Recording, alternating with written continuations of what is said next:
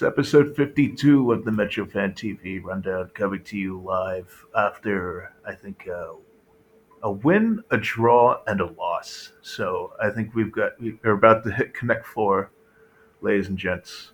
4 points over the last three games, and, you know, perhaps signs of life emanating as we go into the business end of the season. It's just Lenz and Juan here today because Fernando, well, Fernando's gone to parts unknown. I have no tabs on where he could be or what he could be doing. But I just know that on a day where we lost one to Metro editor-in-chief Ben Cork, this is another terrible loss to take. So, Juan, how are you feeling today? Are you holding up? Well, we saw each other earlier at the funeral for Ben Cork. I thought you looked great. I thought it was a good ceremony. It was a nice Irish wake, even though Ben Cork isn't Irish for some reason. I believe he's Welsh. Well, you see, he has to be Irish. He's got Cork in his name. Oh, that's right. Right, because his middle name is County. Oh, God. More of a Galway type of guy, just for the record. I like that part of Ireland's call. It's like a to the rugged hills of Galway, but that song sucks, dude. I think Amran. That's Ireland's call. It's just what they sing instead of Amran na Féin for rugby games because they're cowards. Oh, really? I just want to go on record saying that Amran na Féin is a significantly better Irish anthem. Honestly, if you have to sing in English, then dump it down the toilet. Yeah. Give me Sinn Féin a fall. Exactly. Good shit. Welsh, I imagine the Welsh national anthem is in Welsh. I can't imagine it's not. And yeah. I would say the best English language national anthem would be Flower of Scotland. Yeah, that one's a banger. It's great. Because it's an actual folk song, right? It's actual folk song. If you could sum up the lyrics, first, like the United States national anthem, you could sum it up by saying, hey, has anyone seen the flag? And does it wave? Terrible, terrible song. Meanwhile, the Scottish national anthem, the gist is, hey, remember that time we beat the English? That was fun. We should do it again sometime. Ha, ha, ha. Just kidding, unless we're not. Flower of Scotland also wins points for not having a racist third verse about slavery. Oh, yeah. Yeah, you definitely. But that being said, speaking of slavery, let's talk about state slavery. And Nick Castellanos with a home run to left field. Anyway, yes. Yes. We played... just to recap at the last three games that this team played, a 2-1 loss on the road in Columbus. That was heart-wrenching. I think we can all agree. Following up with a 4-0 win, blowing out Miami on the road in their own house, and then followed up with a pretty fun 1-1 draw, all things considered, and for the rescheduled home derby against NYCFC. Now we find ourselves on the precipice of going to the heart of darkness known as Yankee Stadium again to play them once more. I assure you, I this is the worst away trip on the schedule, and not just it's easy, but like, is it worth it? The fact that it's so unenjoyable despite the ease of the trip just kind of tells you everything you need to know about what a putrid experience it is up there generally. And it's not just because, like, it's a derby. It's just because, like, their stadium sucks. The experience going to and from there sucks. And, like, the entire time you're there, it's just, like, the most, like, malevolent vibes that I can think of. But anyway, let's recap. I think as I mentioned, you know, I think at the top of the episode, you kind of do have signs of a team that flashed something. That has been flashing something, you know, once again for like a half or so, for about 25-30 minutes each game once more, right? I think in spurts, the movement looks like it's back, but for some reason or another, it hasn't really been maintained over a 90-minute period other than the 4-0 win against Miami, right? And I think that being said, there have been some tactical tweaks we've seen in recent games, right, from Strooper to try and inject some life back into the team. None more so than switching from the 4-4-2 diamond. That's been the formation du jour, right, for most of the season, back to like what seems to be a 4-2-3-1 that we've seen from that we've grown accustomed to seeing from Red Bull teams over the last. I would want to say like 7 years, right? If not more. I mean, even like late Petke years, we would run that kind of formation. I think. Yeah, it was like Petke switched to a 4-2-3-1 in 2014. After going 4-4-2 for most of his tenure, I do recall that. Yeah, that was it. In order to incorporate Henri, BWP, and Peggy, I think. Yes, and Henri would play on the wing in order to do this. Yes, we recall this.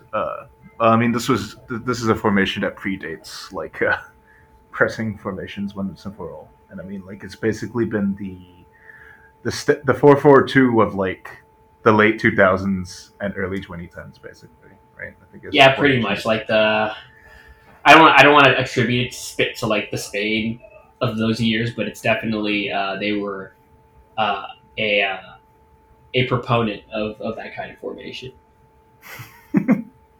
Yeah, we don't need to go too much details about the 4-2-3-1, the 4-5-1. We've all seen it before. We've played FIFA in the past, I don't know, 10 years. I also don't want to bring up the perverted acolytes that introduced this kind of play. So no, absolutely not. Yeah, so I just want to say that 4-4-2 forever. Always put the big lad up top. But that being said... none of this false nine bullshit. Yeah. Seriously. Unless the false nine is Keisuke Honda, then we can talk. Even then, though. I'm more of talk about Takeshi Okada's 2010 World Cup. Okay, now we're really getting in the weeds now. Yes. Let's get back on track. Let's get back on track. So I think we'll begin with the pantsing of Team Gusano in Miami, shall we? I think, that was a sight for sore eyes, right? I don't remember the last time we pasted a team so thoroughly. And, I think the wrinkle in this match was the fact that Miami sucked. That's like the most shocking thing, like, because I was feeling pretty terrible going into this game, and I noticed like we were combining, we're generating chances, and then Miami would come up the field, and they were bad. I was shocked at how bad they were. Like, we talked about how bad they were going into the game in July that had gotten rained out, and how they were undisciplined, and how Higuain is old and fat and eats too many plátanos before the game, and... the lack of discipline and all this kind of stuff. And apparently going into this game, they were on a run. They were doing really well. Phil Neville was doing his thing that every game is a cup final or whatever the fuck he was talking about in his stupid voice. And I was legit worried. And then I'm watching them in this game, and I was shocked at how bad they were at this team that everyone is convinced is good, that for some reason is above us in the playoff. Yeah, or on the table, and they were just so bad. Like, they were barely connected. They were so slow on to get to second ball. We were just overrunning them in midfield. Lewis Morgan, I felt like on more than one occasion, was trying to get past John Tolkin and just never did. And I was just like, oh, like, wow, these guys suck. And I didn't want to like jinx it on Maine and post at laugh at them. And I had waited until like well after the final whistle to be like, wow, Miami was terrible. Yeah, I mean, the red card obviously, I think, would be something that kind of, I think definitely makes it easier. But, yes. You know, undoubtedly, even before that, like I seriously don't remember them ever threatening our goal. Right? No, we scored half of our goals before the red card. Like, I'm looking at. The game flow of the game, and it's like a real. It's really shocking. Like, we talk about, XG or whatever, but, like, you look at this chart and there's, like, it's mostly red. There are barely little spikes of pink. even before the red card, we had two goals. We had generated a bunch of chances before then. Yeah, I mean, I want to point out that the best spurt of the game happened while we were still 11 versus 11, right? It was our most dominant spell. And it was only after we pulled back, I think, in the second half by switching formation, that it kind of petered out a little bit. But it should be telling the people that even if Mendy had 11 men, they were putrid. They barely registered more than 5 shots in general. I think they had 2 or something like that. 1 shot on target. We had 9 shots on target, 27 total shots. Shocking. Yeah. I think to just kind of attribute the cause for this, it probably would be the resumption of a lot of the movement and the attacking third that we kind of saw just kind of disappear post-international break in June, right? We talk about how static the midfield has been. But one of the things that you've seen in this switch over to 4-2-3-1, I think, is also the injection of personnel who are willing to make these runs off the ball, right? And I think, none more so than a certain Omir Fernandez, who has reminded everyone in recent weeks of the talent that he possesses, right? And, I think really stood out in the Miami game where his active contributions all over the field. His movement off the ball was delightful, I will say, but also his ability to link up play right between the deeper lines of the field and the striker Patryk Klimala, right? By his ability to dribble the ball, but also work the half space to build to work combinations. I mean, this kind of stuff we've always known was in his arsenal, right? Just that he hasn't really had a chance to show it, and it came through in a big way, right? I think. More than anything, if this kind of performance that we saw against Miami, it's really fair questioning, why is it that he had been so buried on the depth chart up until this point, Yeah. He was a dark horse. If we think about, roles that guys have in this team, we don't really have a guy who can play, like you said, in those half spaces, you think about the attributes that Carmona has, that CCJ has, that they got other our midfielders don't have, and as far as strikers go, it unburdens them to have a guy like Omir playing in those spaces between. I guess should we define a half space? You have a wing, you have the wing zones, you have the strip right down the middle of the pitch, and so in between those, that's what we call the half spaces. Yeah, and I think. And, I mean, it just kind of raised the question as to, him being this guy that can actually serve as an ideal strike partner for Patryk Klimala in a way, right? Because you have Klimala, who's a guy who really likes to run the channels off the ball, right? And enjoys service on the ground to his feet while he streaks into space, right, in behind. If you have someone... like that, right? Like Omir, who isn't I think as static, right? Able to move around, create space for other players to run into, and then play them in from drawing defenders to him. I mean, this is the kind of combination play that unfortunately we hadn't really been seeing from Big Fabio. Yeah, as much as it pains me to say that, right?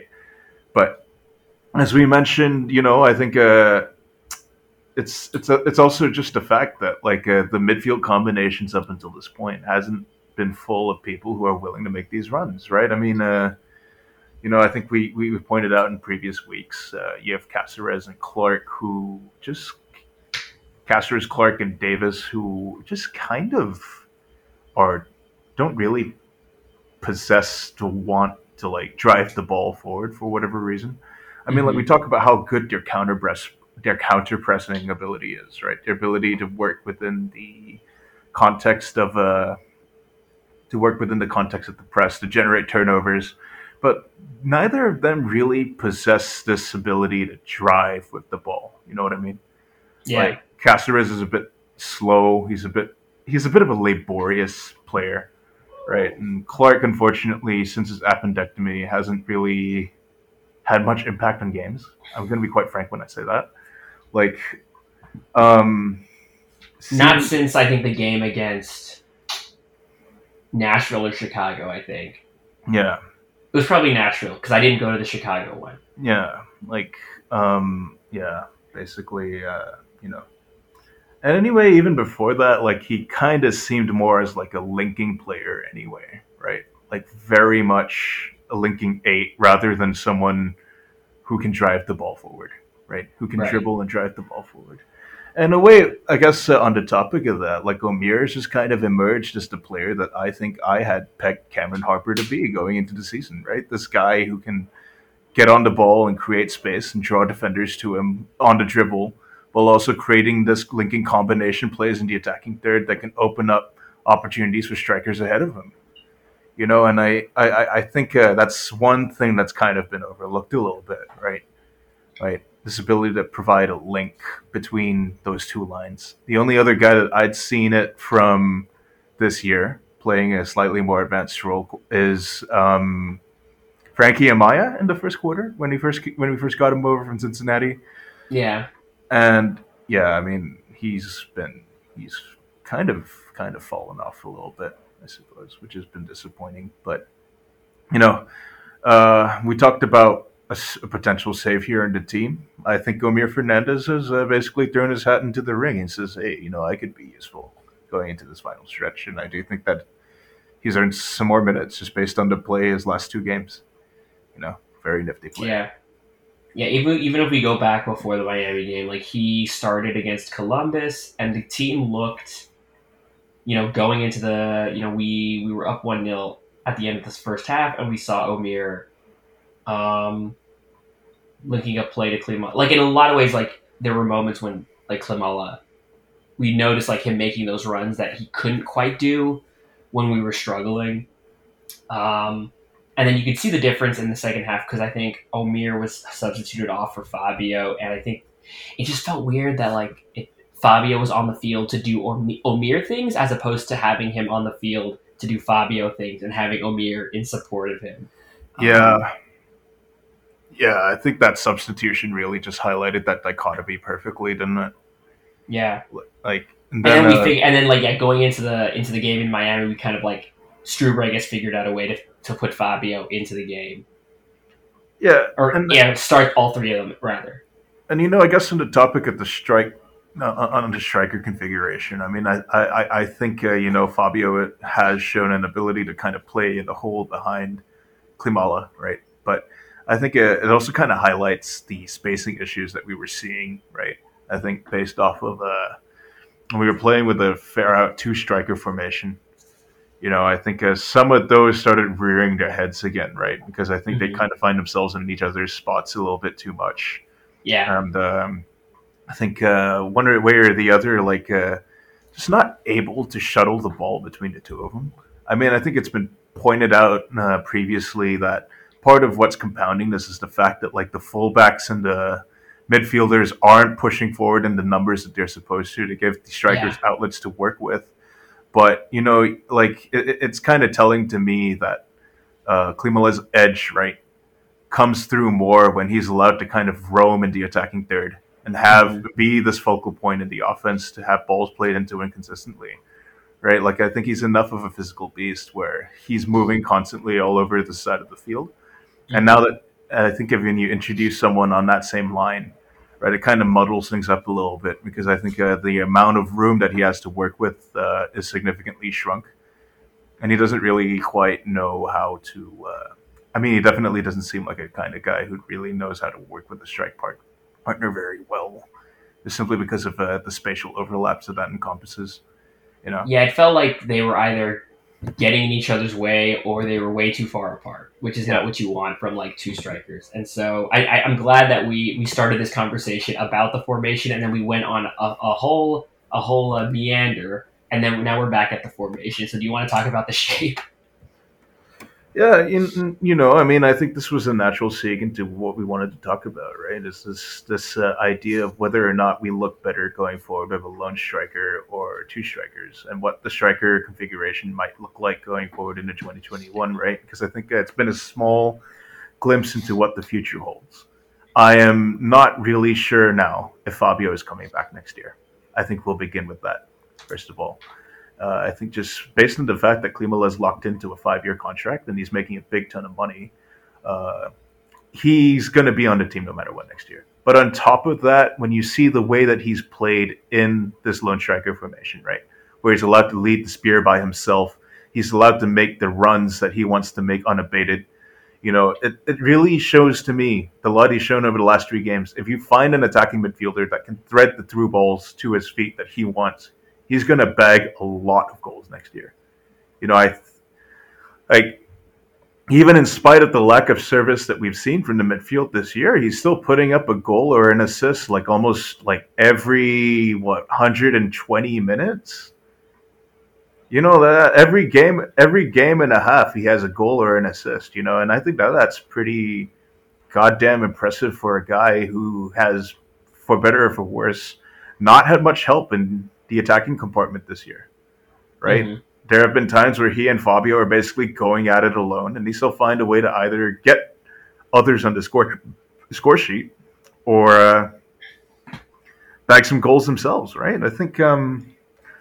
So based on that basis alone, you know, I think on that basis alone, right, I think we understand that I think he's starting to look like the player that they spent big bucks on. And he still has areas to grow if they simply get him some midfield help, right? It would have been perfect if we had like Kaku, for example, this year, threading those through balls into him, because there's still too many times this season that I've seen he's making these great little runs diving to the channel, but because there are no midfielders on the ball that really possess that cutting through ball, right, to feed him, right, mm-hmm.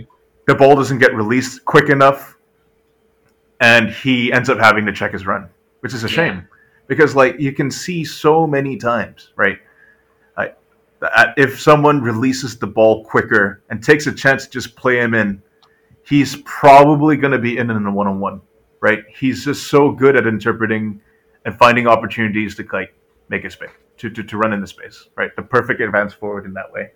Yeah, you know, and like I guess when we talk about like putting balls into space, we don't mean like chipping them into space. I mean like playing it into his feet along the ground, which I'm probably the only player that we've seen able to do that is probably like Carmona, and even then. He it's more complicated than it needs to be with him. Yeah, he's like still... his assist against Miami. It was like the nice little outside of the boot thing. Which credit to him, he pulled it off. But the whole sequence is I'm seeing Patryk run into that space, and I'm like, pass the ball with your right foot for God's sake. And he does it. But I'm like, Jesus, man. Yeah, no, it's Kaku obviously might do the same thing, but you know Kaku is I think Kaku is that caliber player where he can make the space and that ball. Yeah, I mean it's effortless with him basically, right? But Carmona has still a bit too rough around the edges for my liking. I mean he's a teenager in his first full professional season, so I'm not going to knock him too hard. But he Quaresma'd it, so to say. Maybe. He Quaresma'd it into space, and then what happens? Good finish down to the near post. You know, I think those have been the kind of runs that he's been looking. Those are the kinds of passes that he's been looking to get on the end on. I think for basically the entire season. You know, mm-hmm. I don't think any of our midfielders, unfortunately, really possess that quality. I mean, not even Carmona. You know, that came in a transition moment, but like you said, I mean, like the error for margin when you're going to be passing when you're outside of the boot like that is way too fine. Yeah, you know, and my wish list going into the offseason is that Kevin Thelwell brings in an attacking midfielder that can provide that kind of service consistently, right? Yeah, and you know, I think the good news is that they have kind of struck on a whole number of transfer targets right this year. You can see we've brought in a high quality defender in Andres Reyes, we've brought in high quality striker in Patryk Klimala. We just need a midfield now, and it's unfortunate that. The midfield is, you know, continues to be the thing that requires the most attention in spite of the number of guys that were brought in and out. You know, but I think the good news is going into this offseason, you have a whole bunch of really big money contracts coming off the books. Danny Royer's probably off Remains to be seen whether or not you can move the likes of Manny Egbo, Jason Pendant, Matthias Jorgensen. But if you manage to get that money off the books as well, I think that frees up over $1 million in cap space to go and bring in a big midfielder, right? And then maybe get a contract on Fabio. Yeah, hopefully. But I know that we're worried about Fabio, but I guess if we don't have Fabio coming in next season, then I think we would need a striker, because then we would just have Patryk, and then we'd have Tom Barlow, and it's like, do we really want to take a chance on that? Yeah, I mean, not even Barlow potentially, maybe on the outs. That's true, but signing of because I guess I think Omar So, maybe that bench striker. Oh my god, I forgot about Omar So.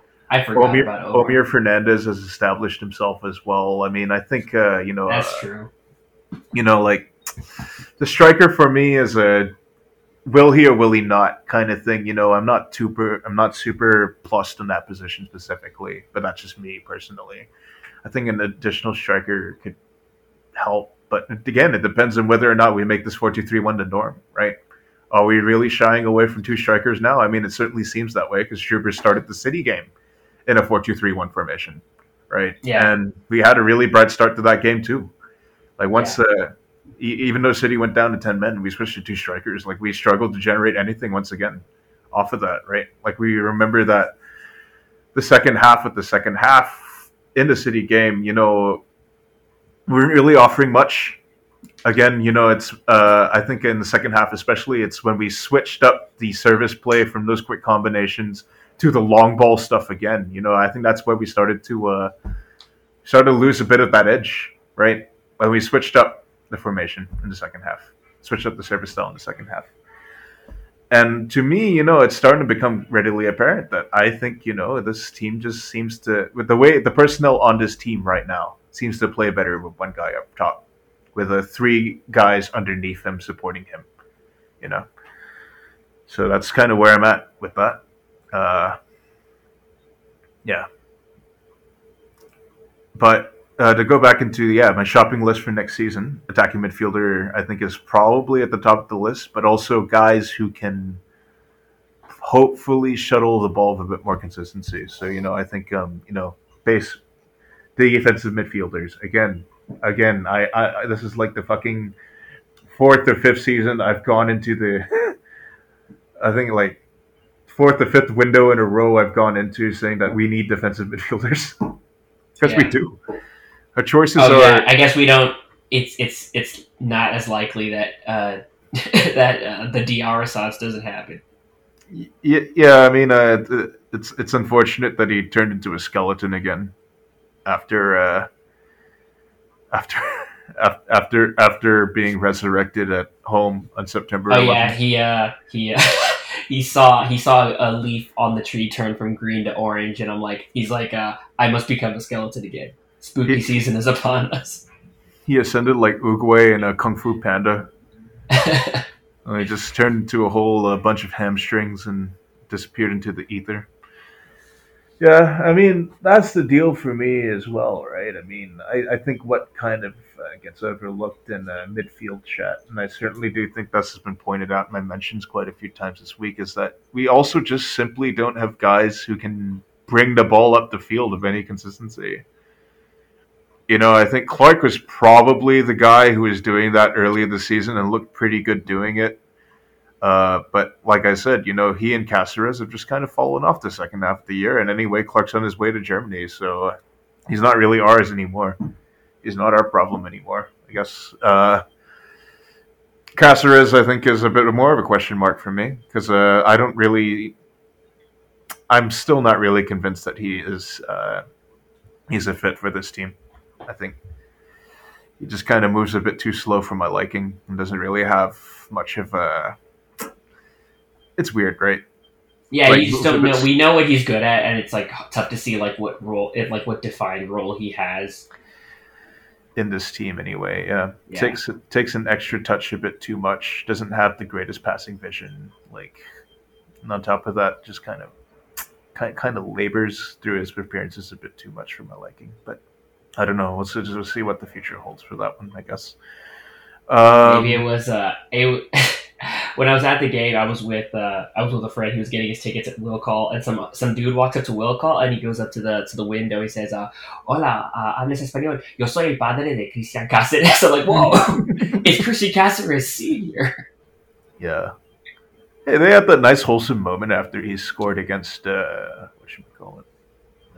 Oh yeah, we also I think Omir's grandma was. Yeah, after the free kick. And I think at this last game, Omir's grandma was in the crowd. And I think whoever was on the cameras got that shot too. Huh. Nice. Good stuff all around. Happy Hispanic Heritage Month, everybody. Es familia. And mi familia es Hillary Clinton because she's my abuela. Sorry. Oh, I thought you were saying when you went familia, you were doing like Fast and the Furious. No, that's washed, dude. I've never heard of Vin Diesel in my life. You only refer to him by his real name, his b-boy name. Yeah, Vincent Diesel.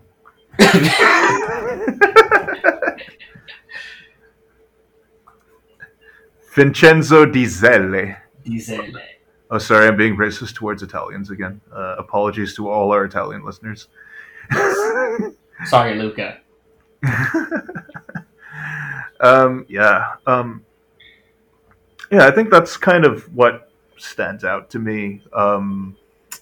I think to recap the last 3 weeks in this podcast, it's been me whining about our midfield, and I will continue to whine about our midfield until things get rectified. But that's enough about me. Does anything stand out for you over the last 2 or 3 games? Like any thoughts you may want to add on top of that?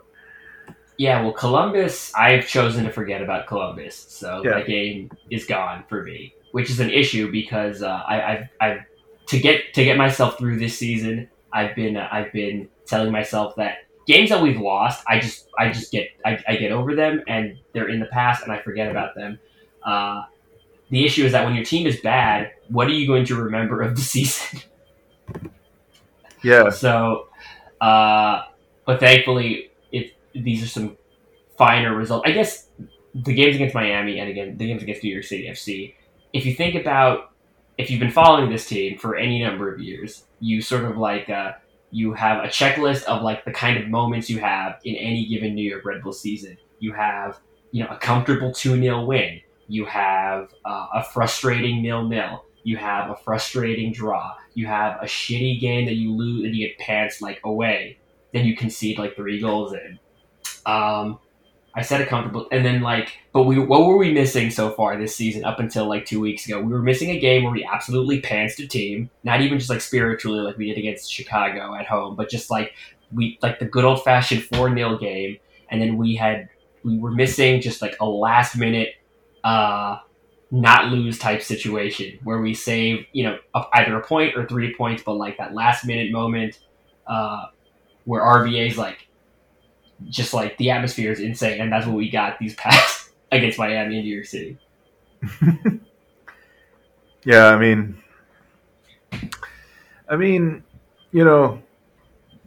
guess sooner or later, I have this feeling that we weren't gonna be like this putrid forever. So it's nice at least that we've had some serotonin being injected in our brains from the results over the last 2 weeks. I think whether or not that holds up for the rest of the year remains to be seen, though. But I'm very much in #whocare mode for the rest of the year. Like, playoff streak is over, then the playoff streak is over, man. I mean, like, what is this? The Undertaker at WrestleMania? Like, yeah. So, I guess we'll just move on to stocks, I guess, just to round out discussion for these last 2 games. So stocks, I think ups, I think obviously will go to Omir Fernandez and Patryk Klimala for reasons that I've already detailed. But, I think you also have to give a shout out to the defense, right? Specifically one Mr. Andres Reyes, who really, really came into his own.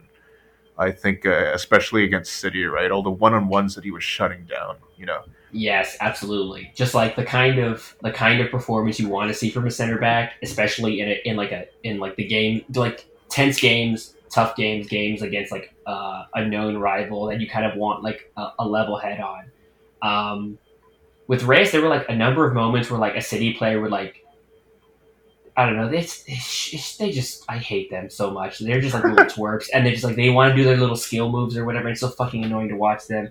And it's like, they would do it, and then he would just like win the ball back immediately. Like Jesus Medina in the first half, like gets a nutmeg off, and like within 2 steps, Reyes is like, all right, he pivots, turns around, and then just like gets the tackle off, and then gets the ball in one motion to John Tolkin. And it's like, that's what you need. Just like, just really comfortable on the ball, and like shout out to like Sean Nealis too, because like City tries to adopt this kind of pressing scheme as well, and I unlike past center backs that we've had, I wasn't necessarily worried about what was going to happen when Nealis was on the ball. As far as the center back pairing, I don't know if you have any thoughts about the rest of the defense, but we're giving stocks now, so.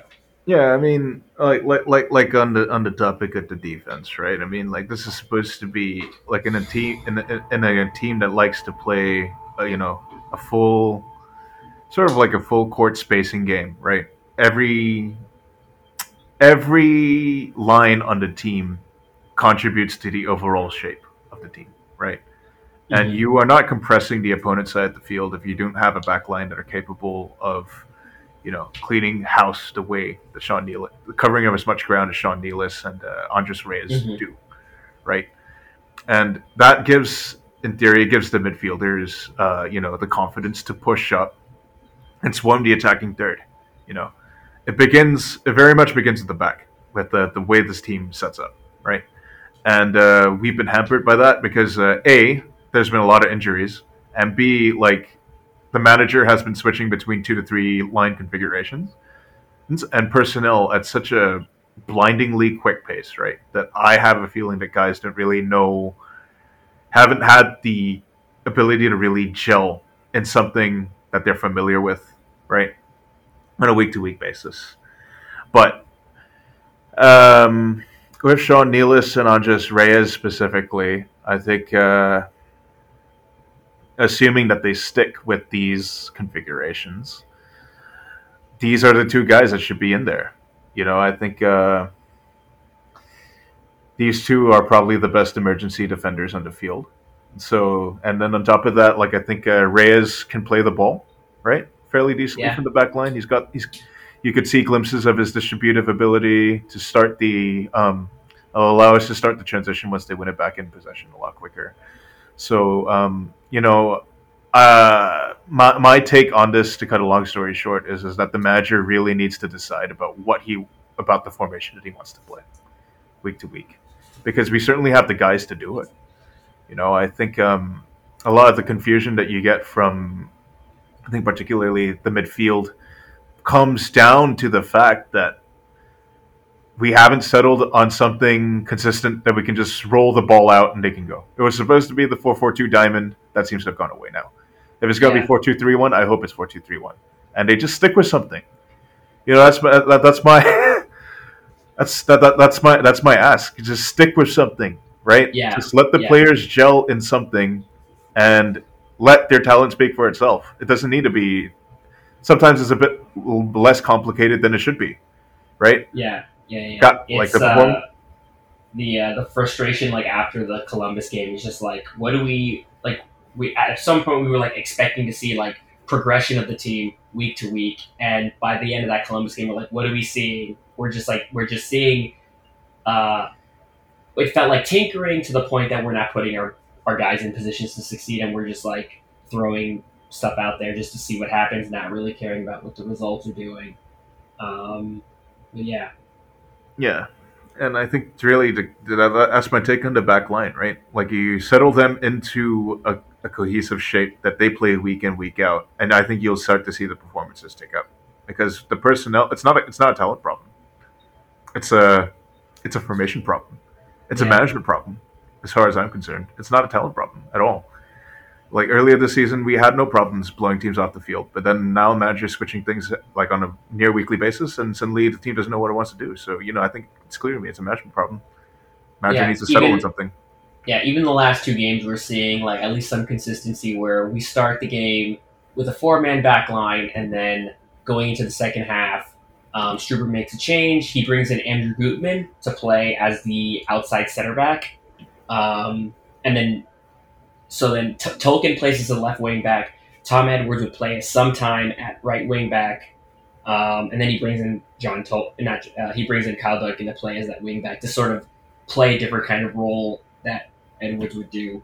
What's interesting to see going forward? Like, what do you think about Tom Edwards playing right back versus playing right wing back? Because I'm not convinced, but I think when you play as a wing back, you're kind of there were moments during City that he's very much like the English style like fullback where he's just like hugging the touchline, getting up and down, like not necessarily in a way that like Kyle Duncan likes to dribble, where he'll dribble inside.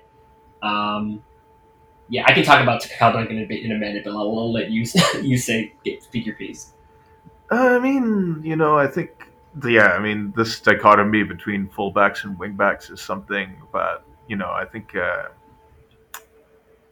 it's something that doesn't really come through as being apparently obvious, especially as we've grown accustomed to see wingbacks like being the full-time width providers, right, in modern-day formations. But the thing about wingbacks is that if you're playing as a traditional fullback, I think you're still mostly expected to have support from wingers on the same side as you, right? Like traditional wide players that you can then provide overlaps from, but you're still mostly operating from a slightly more withdrawn position on the touchline and only really overlapping when the winger cuts inside, right? So you have that outside-inside movement that helps create space for you in that way. Whereas as a wing back, you're basically the only wide player on that side of the field, right? Yeah. And it's a bit different, right? On the way that you time your runs and the way that you position yourself so that you'll be able to play into space as the other players move into. So I think with Tom Edwards, he's a bit accustomed to having that outside-inside movement opening up space for him on his wing, so he can either cross from a withdrawn position or streak into space to then deliver across from the touchline, right? I think you can definitely see that. When he plays as a fullback, he's accustomed to that. Whereas as a wing back, where that kind of outside-inside movement on the flank isn't going to be quite as, you know, regular, right? And you're already starting from a slightly more advanced position. As a wing back, you're going to need to have some slight ability to create off the dribble a little bit more, right? Yeah. And I think that that's one thing that doesn't really come through in his game, so to say, right? I think he can't really create his own space quite as well, which is why I don't think he should really be a wingback. Right, he definitely seems more like a fullback, I think. Yeah, I think like he's either a fullback, like he's either a right back in a four-man back line, or he plays that like right outside center back with two giant guys like Nealis and Reyes. I think that's where we get the best out of him. Because clearly he's better. His delivery with the ball is better than it is with Kyle Duncan. But Kyle Duncan, I said it like, you know, I spoke in my piece about Kyle Duncan earlier in the season. And I may have to like revise it in a way of like what his role is. That like, yes, like his dribbling style can be like really frustrating, but he's still the only fullback we have that can do that. So to hit, you know, like you bring him into a game against tired legs like we did in Miami, and he just like makes guys dance, and so he can just like chip in across and for Fabio to dunk on guys. I'm fine with him doing that. Yeah, exactly. So, yeah, and I think that that's sort of the difference. I think when you go into you're playing with wing backs, so you should probably get a guy like Kyle Duncan as opposed to Tom Edwards and move Tom Edwards back into like the center back line or something. I think that's probably what he's more suited for. But yeah, I think to round out my stocks, I think recap Fernandez, Klimala, and Reyes stock up. So stock down.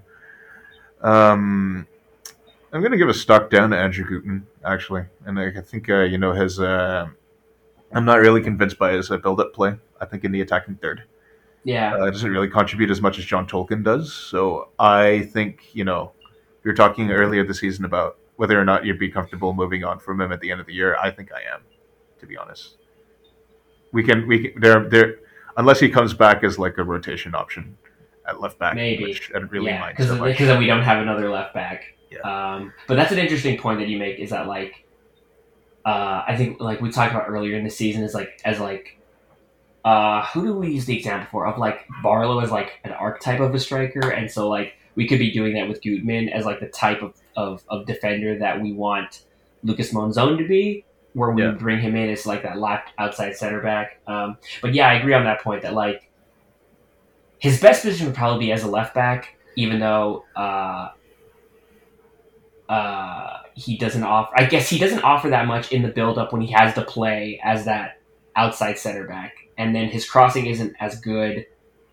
His delivery at least isn't as good from like left back position, as good as like John Tolkin would be. But I guess I think Strooper's playing to his strength is like sort of like being an athletic guy who could sort of like win headers and sort of like be comfortable with the ball at his feet. So I think that's one. Another stock down, I think I'm hate to do it. I don't think Fabio's coming back next year. So, you know, I think just based on the last two or three games, I mean, I think we might have to mentally prepare for him being gone.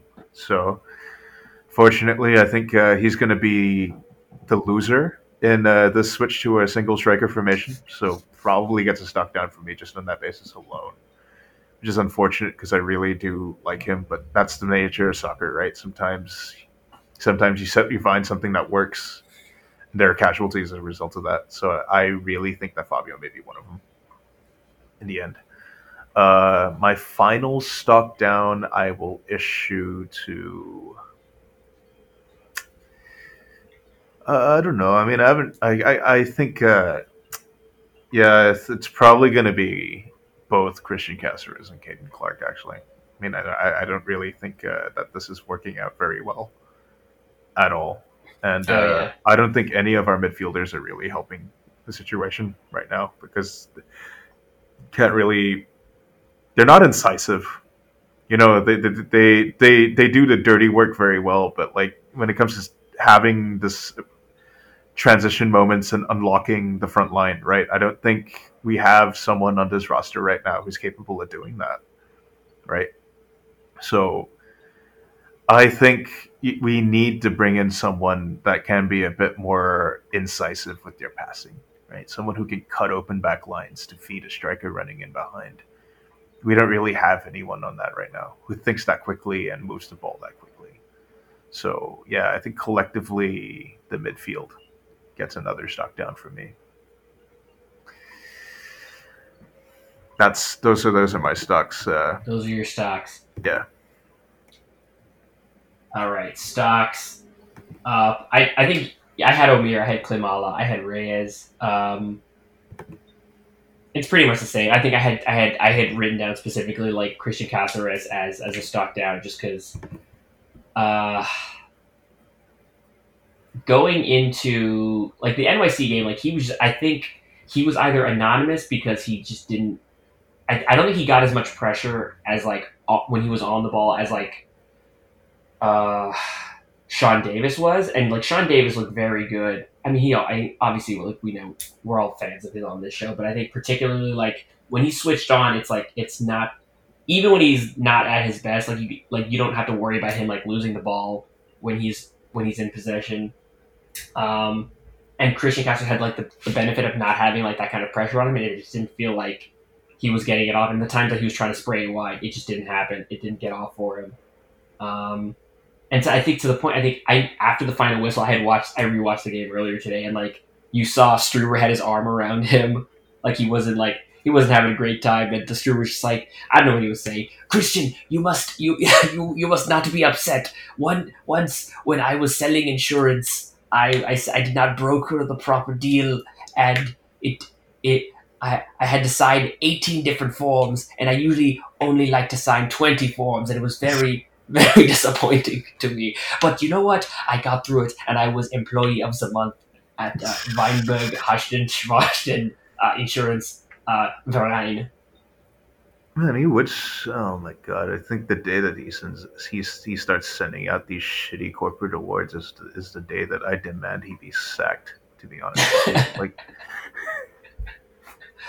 midfielder of the week. Like, get the fuck out of here! Like, Mittelfeld das Monats. He has a gold star chart in the locker room that he issues every time they do the pressing motion correctly or some bullshit like that. I don't know. It'd be weird to see, like, at one point when Strooper's not the manager here, that, like, one of the players is going to reveal, like, something weird about him. Yeah. I wouldn't rule it out.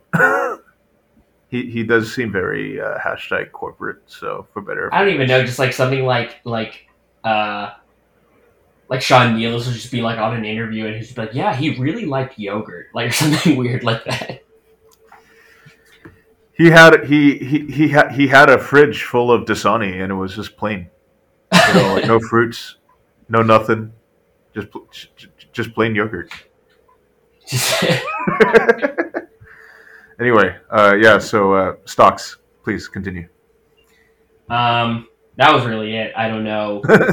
Give a stock up to Carlos Cornell for that save on Tinnerholm. Just like, that was such a great, that, like, the kick save, man.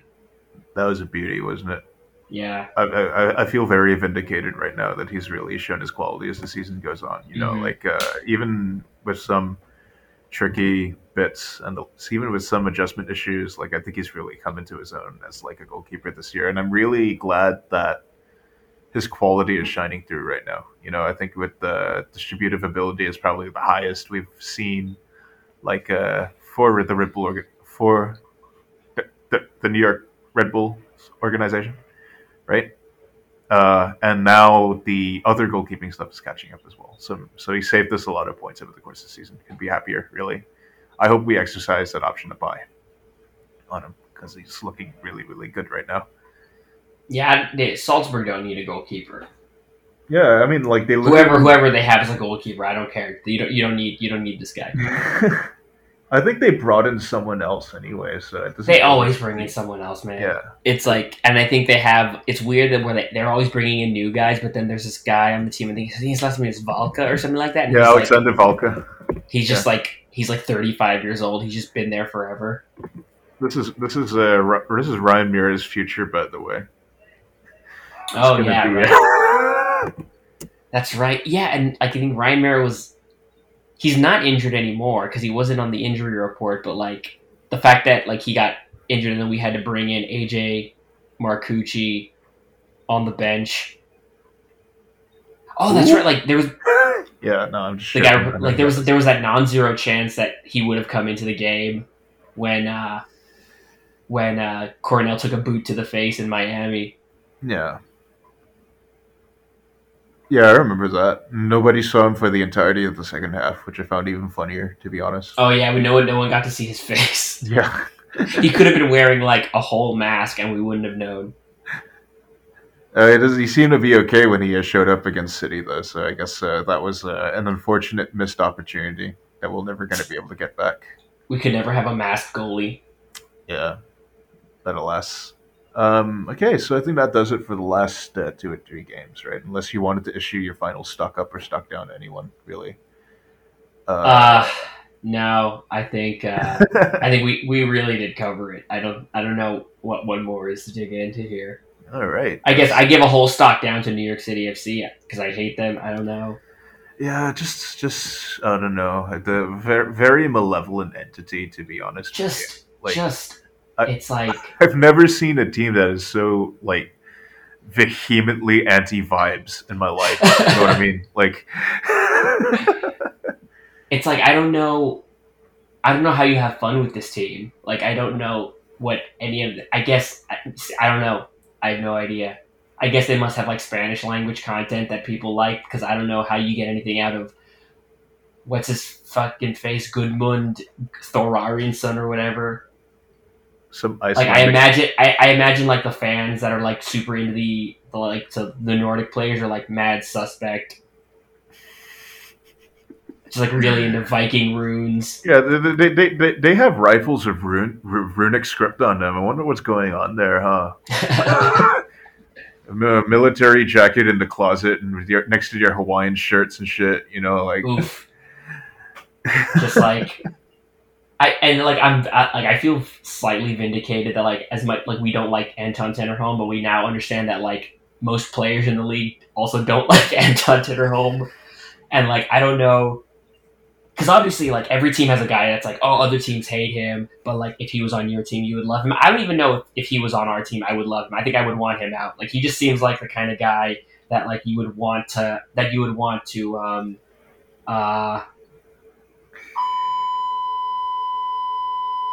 You know what I mean? Just like,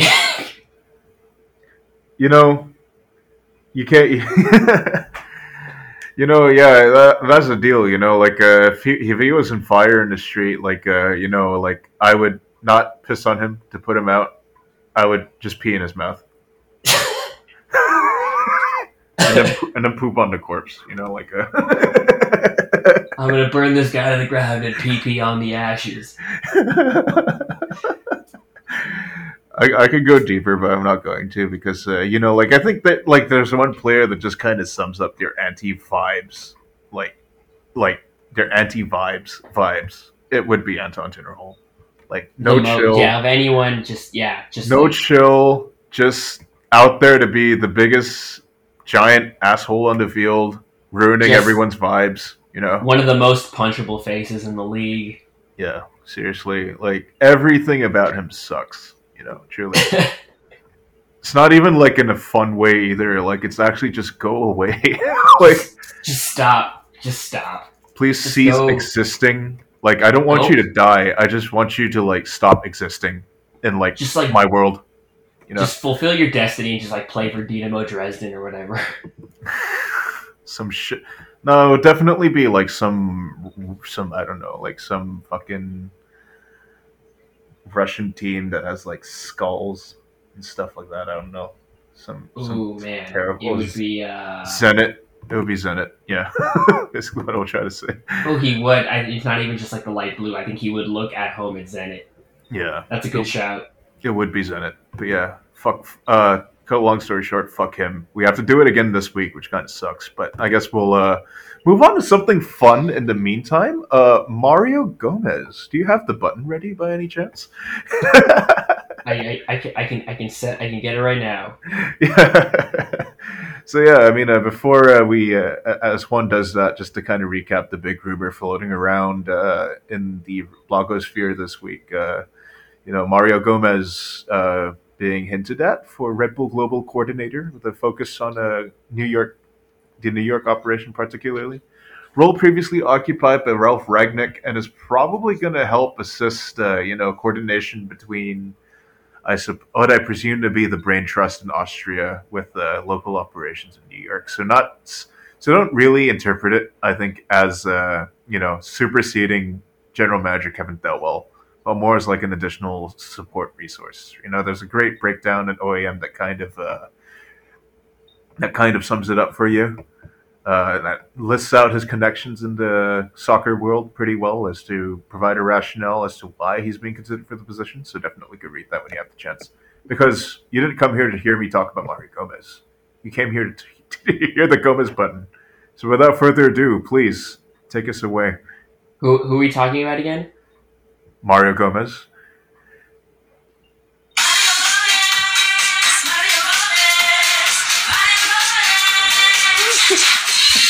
Amazing. Beautiful. That's gonna like destroy the eardrums of people who listen to us on headphones. I mean, if you've never heard the Mario Gomez button up until now, I don't. Well, congratulations on turning 16. But. He's retired now, so I think it's important that you need to learn your history. Give it to him one more time just so that they remember. Oh, yes. Who are we talking about again? Mario Gomez.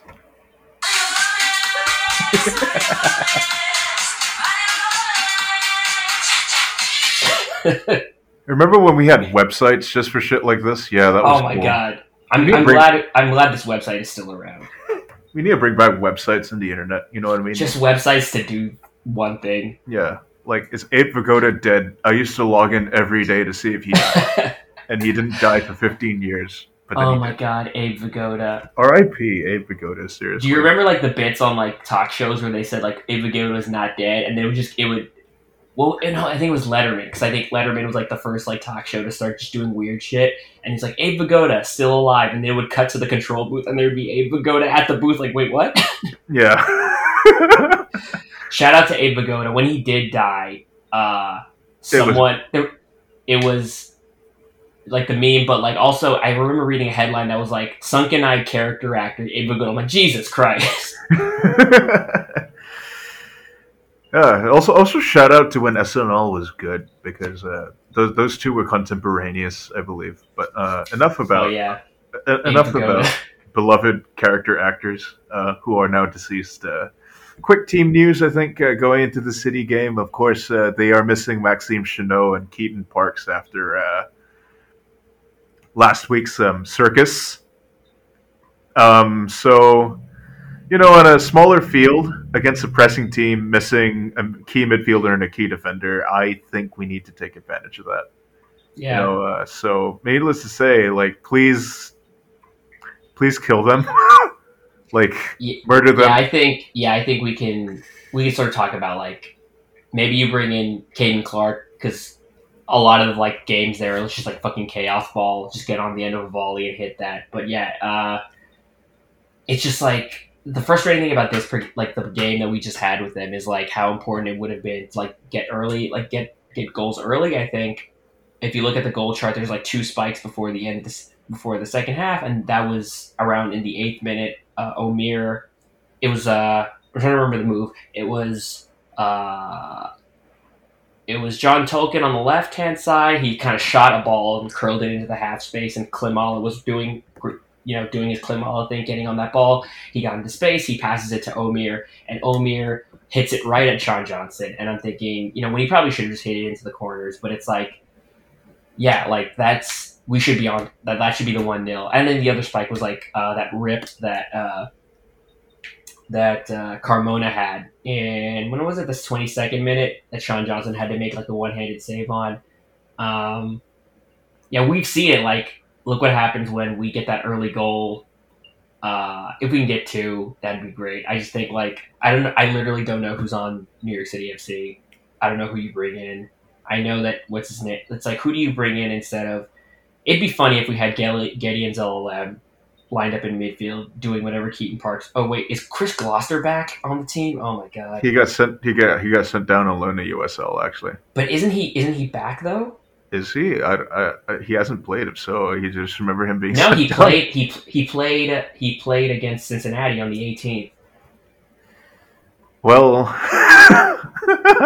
so he's already on the Gideon Zelalem track, though. So just let him enjoy the last 2 or 3 years of his career before he goes off to, like, join, I don't know, like, fucking Liberty Insurance or something, like.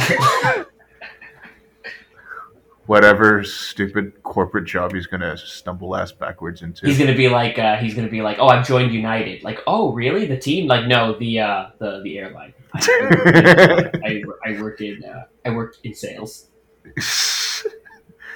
Man, working sales for an airline company while global travel's, like, come to a standstill. How about that? Can't imagine a more hellish existence, to be honest. But yeah, that's enough about team news. Let's just move into the questions, I guess, because we do have a few that we have to get through.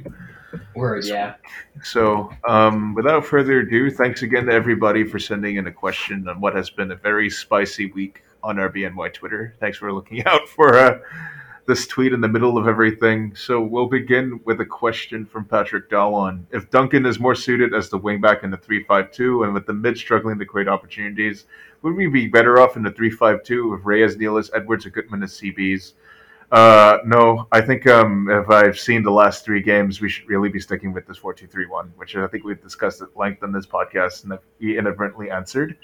Because I think when you move to two striker configurations, you also kind of negate the value that Patryk Klimala delivers, right? Leading the front line by himself. So it's unfortunate that Fabio looks like he's may Key operative word being here is may. All right, let's not take this as a certainty that he's not back next year for sure. But he may be the odd man out, seeing as how we've started a bit more brightly in 4-2-3-1. So just watch the space for now, basically. I think the deal of our midfield is that, like, I think no amounts of switching around the personnel is really going to do anything. Just simply because I think they all kind of have their strengths overlap a little bit too much, right? And none of them really offer anything slightly different, which is kind of the unfortunate reality of that we're seeing right now, you know. So I would probably, if I had things my way, I would stick with the lone striker formation and then just deploy some of the personnel that have been getting reps in recent weeks. So beneath Patryk Klimala, you get Omir Fernandez. I guess Wiki Carmona's looked okay. It was one of the guys out in the wing.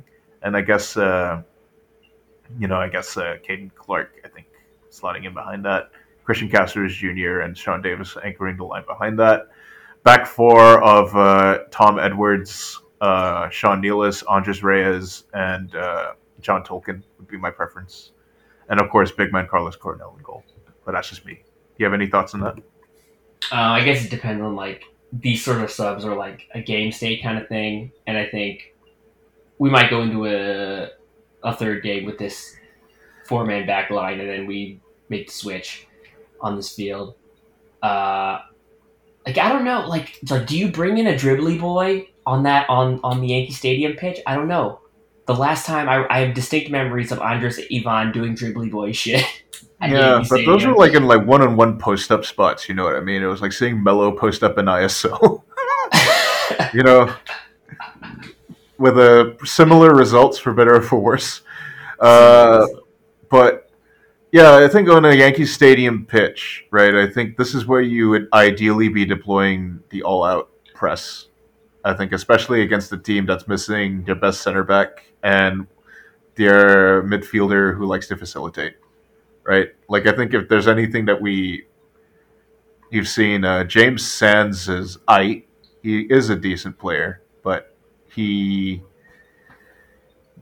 can get caught out in possession a little bit too much, right? So if you have people haranguing him from both sides, you'll be able to drill down on that one side. You'll be able to drill down on their fulcrum point in midfield really well. So I would prefer if you deploy, like, pressing players in this case. I don't really foresee there being too many opportunities to whip in, like, a decent cross or dribble too much at Yankee Stadium, right? It should be all about creating opportunities off of turnovers in the attacking third because it's chaos ball. Yeah.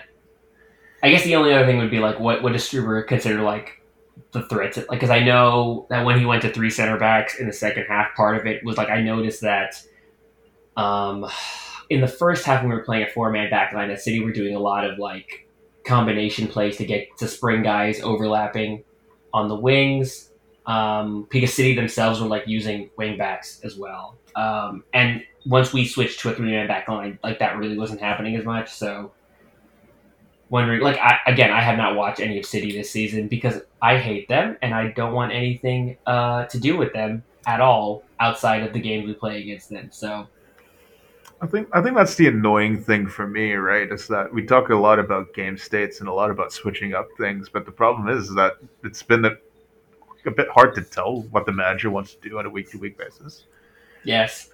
And I think that's the fundamental problem. Do you think Strooper's similar, where he's like, I don't want to watch them. I don't know what's happening. Yeah, and so on top of that, like, it's sort of like the antithetical problem to Chris Armas, right? Where, like, there was any lack of a semblance of a plan. This is that, in the case of Gerhard Strooper, the plan changes too much week to week. And it's become inscrutable as to what he wants the team to accomplish as a result of that, you know? So it's very hard for me to say that there must be some kind of machination behind some kind of... There is a rationale behind the decisions, I will say, but it's hard to tell for me if it's success, what the intention is, I should say, right? Mm-hmm. You can see the rationale, but you have difficulties discerning the end goal of it, is what I would say. And that's sort of like the opposite, the inverse problem where there is no plan. It's rolling the ball out. We can see that the end result was a focus on trying not to lose week to week, right? You know what I mean? I mean, I don't really know if I'm like... If I'm really like putting it into the words that I want to put it in, but it's yeah, I don't know. Trying not to lose as opposed to going out and winning the game with a team that's capable of executing a clear-cut tactical system is what I should be saying, as opposed to trying not to lose. Yeah, yeah, I guess I think that's how I would. Because it's like. Trying not to lose versus trying to win, which are two different things, versus like trying to meet the rubric of whatever tactic sheet is that week. Yeah, it's imprinting your personality on the other team, right? Basically. Yes. And we are trying to imprint a personality right now. It's just that we don't know that seems to switch week to week.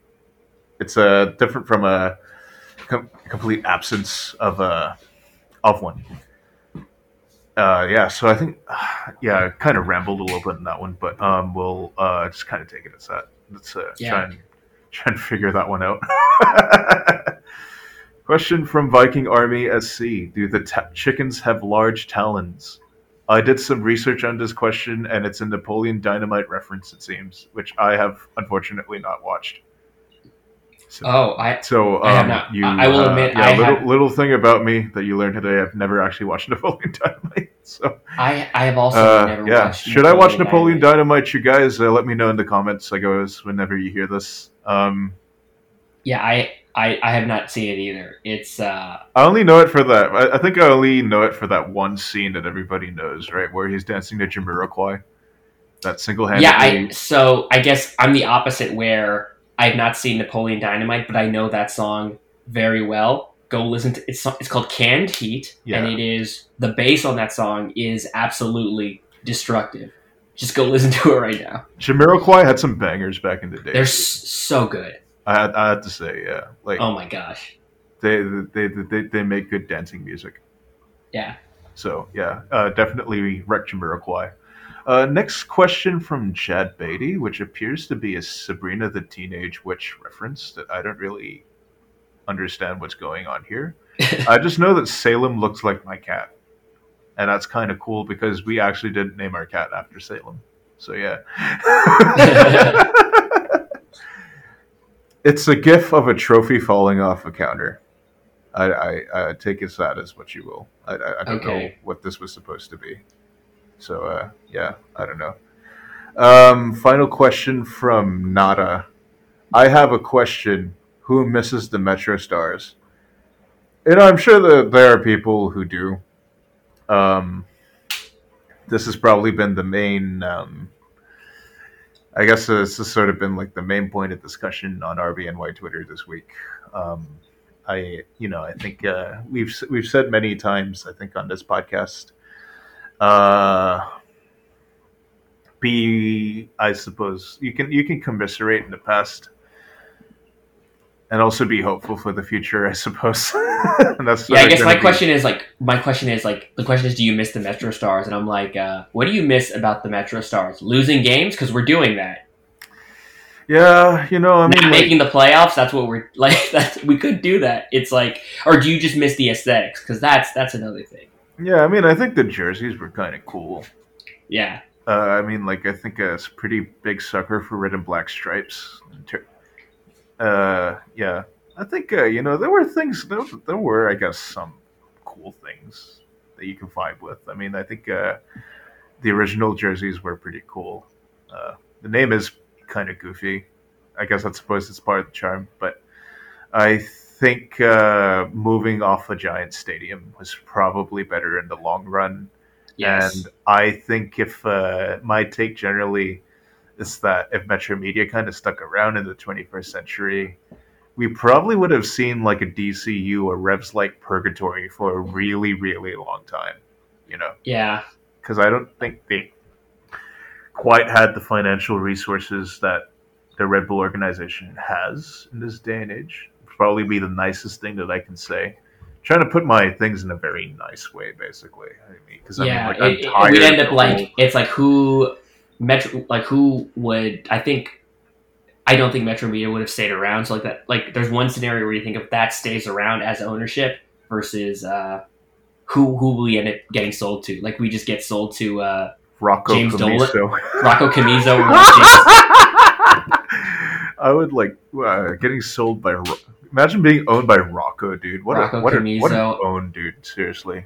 And like this, but then the timeline still plays out where he goes to where he would rather like hang around Fiorentina rather than hanging around us, and then we just have this problem that like we have an owner that we know what his face looks like, but just isn't here. Yeah, I mean, like you talk about absentee fathers, right? Like right. The whole thing around the Cosmos giving yet another league a kiss of death. I mean, like, holy shit. Everything these guys touch just turns to shit, dude. Like, yeah, I don't know what it'll look like in this alternative universe where Metro Media sticks around. So, I think that would probably be a pretty interesting podcast episode in itself. Oh, but, I think you think Manchester City would have come in or, like, into this team? I don't know, man. It's possible, but even then, City Football Group didn't really coalesce until, like, the late 2010. That's true. Yeah. No, not the late 2010s. Late 2000s, I should say, right? And it took them a while even then to become, like, City Football Group. Right, back in the day, it was just Etihad bought a team and tried to win the league with by just pumping money into it. With Roque Santa Cruz and Robinho. Yeah. Their marquee signing the first year after CFG took over was Elano.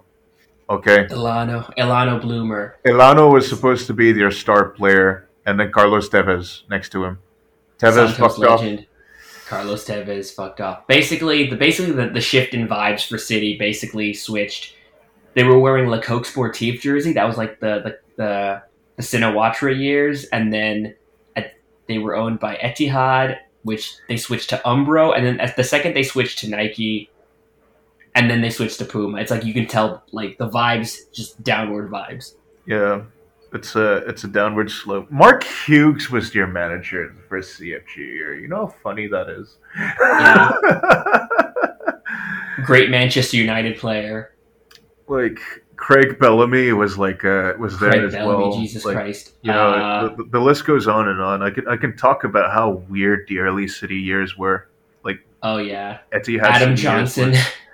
Yeah, I mean that was that one's aged like shit, eh? Aged to the point that Adam Johnson doesn't want anything to do with it. Oh,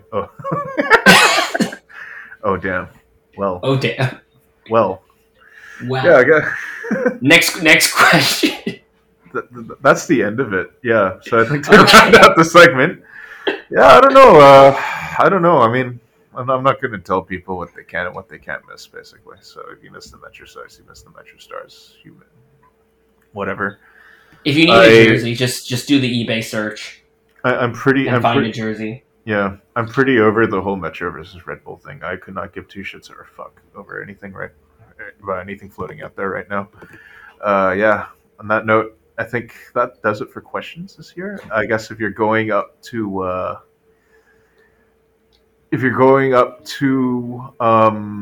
Yankee Stadium, stay safe out there, have fun, or at least try to, because it's always such a really fucking bad time. Game kicks off when? Saturday night, I want to say, right? 7:30. Yeah, oh jeez. Saturday night games from Yankee Stadium are like the worst vibes, dude.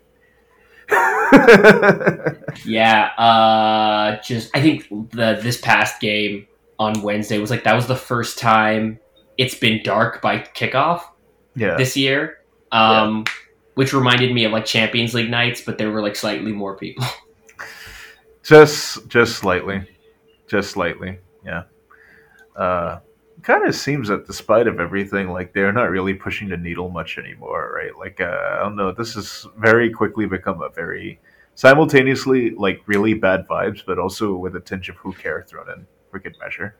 I don't even know. There was a lot of people there the first time when the game got rained out, and then there was still like a decent amount of people this past game. I will say that, like, as the game progressed, just like being in the section and being on like the capo stand, the moment when Ismail Elfat blew for the penalty, that moment was like the loudest it's been this year.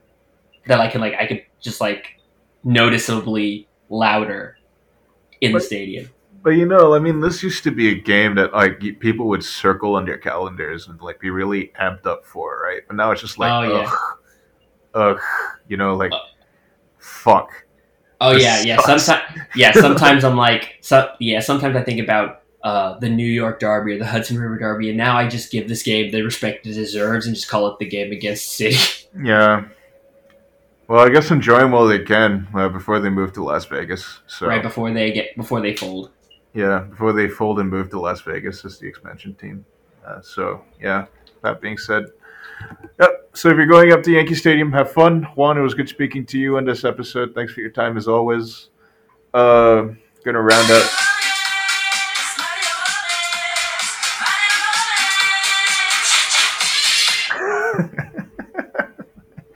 I almost shot myself when that came on because it came through so sharply. I was like, oh Christ. But anyway, yes. I guess that does it for us, MetroFan TV, saying thanks for your time. Have fun. See you on the other side. Peace. Later.